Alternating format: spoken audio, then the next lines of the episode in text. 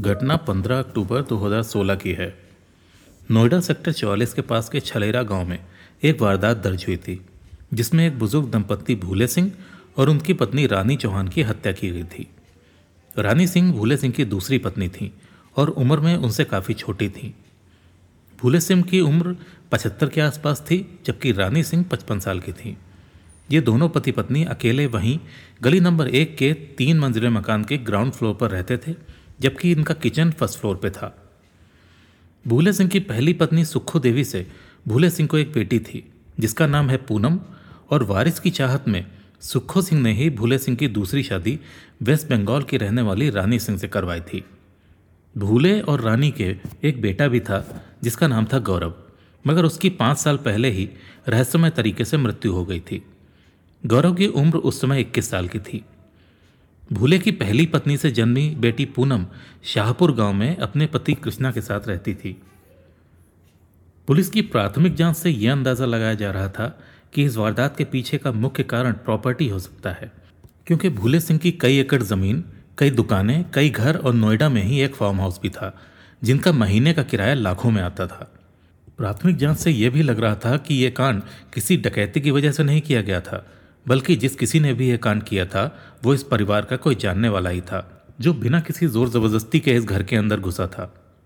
Police के पहले संदिग्ध भूले सिंह की बेटी पूनम और उसका पति कृष्णा थे, क्योंकि पूनम ने कुछ छह साल पहले ही दोनों पति पत्नी से सभी संबंध समाप्त कर लिए थे और फिर कभी भी अपने मायके वापस लौटकर नहीं आई थी। इसके अलावा भूले और रानी दोनों ही अपने बेटे गौरव की मृत्यु के पीछे पूनम को ही जिम्मेदार ठहराते थे। उनका कहना था कि प्रॉपर्टी की चाहत में पूनम ने अपने सौतेले भाई को मरवा दिया। मोहल्ले वालों का कहना था कि दोनों पति पत्नी को 11 तारीख तक यहाँ देखा गया था, मगर उसके बाद से वो नहीं दिखाई दिए थे। दोनों पति पत्नी धार्मिक स्वभाव के थे और पास के मंदिर में अक्सर जाते थे। शुक्रवार 11 अक्टूबर, यानी कि वारदात वाले दिन भी ये लोग मंदिर गए थे और पूजा के बाद वापस लौटे थे, मगर शनिवार को मंदिर में पूजा का एक और प्रोग्राम था। और ये दोनों नहीं पहुँचे तो पंडित राम और भूले के भाई का पोता सचिन इनके घर इनके हालचाल लेने पहुँचे तो उनको घर के अंदर से कुछ गंध आती महसूस हुई। भूले सिंह के घर के मुख्य दरवाजे पर ताला लगा था और कुत्ता वहीं बंधा हुआ था। घर की खिड़की से देखने पर इन लोगों को भूले सिंह और रानी सिंह की लाशें दिखाई दी तो पुलिस को बुलाकर ताला खुलवाया गया। उन्होंने वापस मंदिर पर आकर सबको यह बताया तो घर के बाहर भीड़ इकट्ठा होनी शुरू हो गई। पुलिस को दोनों की ही लाशों पर चोट के निशान मिले थे। भूले सिंह के कुत्ते की आवाज़ वारदात वाले दिन किसी ने भी नहीं सुनी थी। इसका मतलब ये भी हो सकता था कि वारदात को अंजाम देने वाला या तो कोई जानने वाला था, या फिर घर में घुसपैठ करने वाले ने उस कुत्ते को कोई नशीला पदार्थ खिलाया था। पुलिस को इस हत्याकांड से पर्दा उठाने में काफ़ी मशक्क़त करनी पड़ी और इसको सॉल्व करने में उनको करीब दो महीने का समय लगा। 11 दिसंबर 2016 को पुलिस ने इस वारदात का खुलासा किया था। इस वारदात के मुख्य आरोपी का नाम था शिब्बू सिंह जो कि वेस्ट बंगाल का रहने वाला था और वो दिल्ली में एक नट बोल्ट बनाने वाली कंपनी में काम करता था। इसके पास से पुलिस को भूले सिंह और रानी सिंह के मोबाइल भी जब्त हुए थे। वारदात की तह तक जाने के लिए पुलिस ने पति पत्नी के मोबाइल रिकॉर्ड निकलवाए थे, जिनमें से उनको करीब 25 नंबरों की जानकारी मिली थी। और यह भी मिला था कि रानी ने आखिरी बार जो कॉल किया था, वो शिब्बू को किया था। इसके अलावा पुलिस को शिब्बू के नंबर पर साठ हज़ार रुपये अकाउंट में जमा होने का एक मैसेज भी मिला था, जो कि एक पुख्ता सुराग था। असल में शिब्बू और रानी के भाई गोपाल का ससुराल एक ही परिवार से है। गोपाल को नोएडा रानी से मिलने आना था, मगर उसको दिल्ली नोएडा का बहुत आइडिया नहीं था। इसलिए उसने नोएडा में रानी के घर साथ चलने के लिए शिब्बू से कहा। इसके बाद दोनों साथ ही छिलेरा गाँव नोएडा आए और भूले के एक किराएदार के मकान में रुके। दस जून की बात थी जब शिब्बू पहली बार रानी के घर गोपाल के साथ आया था। इन दोनों से मिलने पर रानी ने एक बच्चा गोद लेने की बात भी की थी।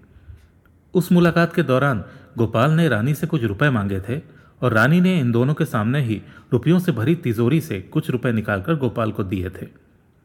शिब्बू ने रानी को तिजोरी से रुपए निकालते हुए देखा और भरी हुई तिजोरी देखकर उसकी नीयत खराब हो गई। तिजोरी में इतना रुपया देखकर उसने लूट की साजिश रचनी शुरू कर दी। बच्चा गोद लेने की बात को लेकर शिब्बू अक्सर रानी के संपर्क में रहने लगा था।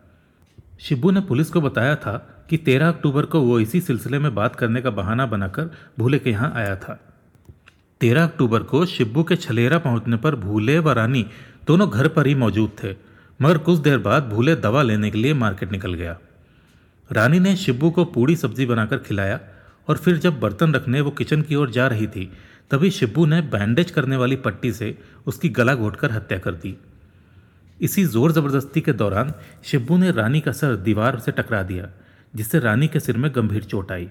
इसके बाद वो कैश निकालने की फिराक में था ही कि भूले वापस लौट आए। उन्होंने दरवाज़ा खटखटाया तो शिब्बू ने दरवाज़ा खोला। भूले के अंदर आते ही शिब्बू ने उसी पट्टी से उनकी भी हत्या कर दी और अलमारी में रखे करीब एक लाख रुपए और दोनों के मोबाइल लेकर रात नौ बजे फरार हो गया। वो अलमारी और कमरे में ताला लगाकर चाबी अपने साथ ले गया और रस्ते में फेंक दी। और वहाँ से वो अपने दिल्ली स्थित कमरे में पहुँचा और अगले दिन बिना रूम पार्टनर को बताए पश्चिम बंगाल निकल गया।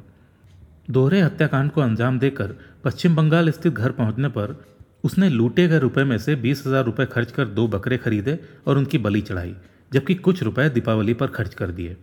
भूले सिंह के घर से शिब्बू 500 के नोट की दो, जबकि 100 के नोट की एक गड्डी ले गया था।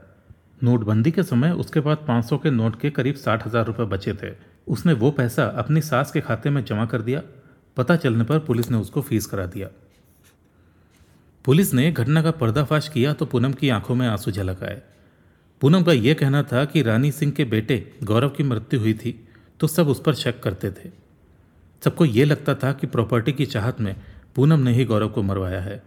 और इस बार फिर से पूनम ही पुलिस की प्राइम सस्पेक्ट बन गई थी।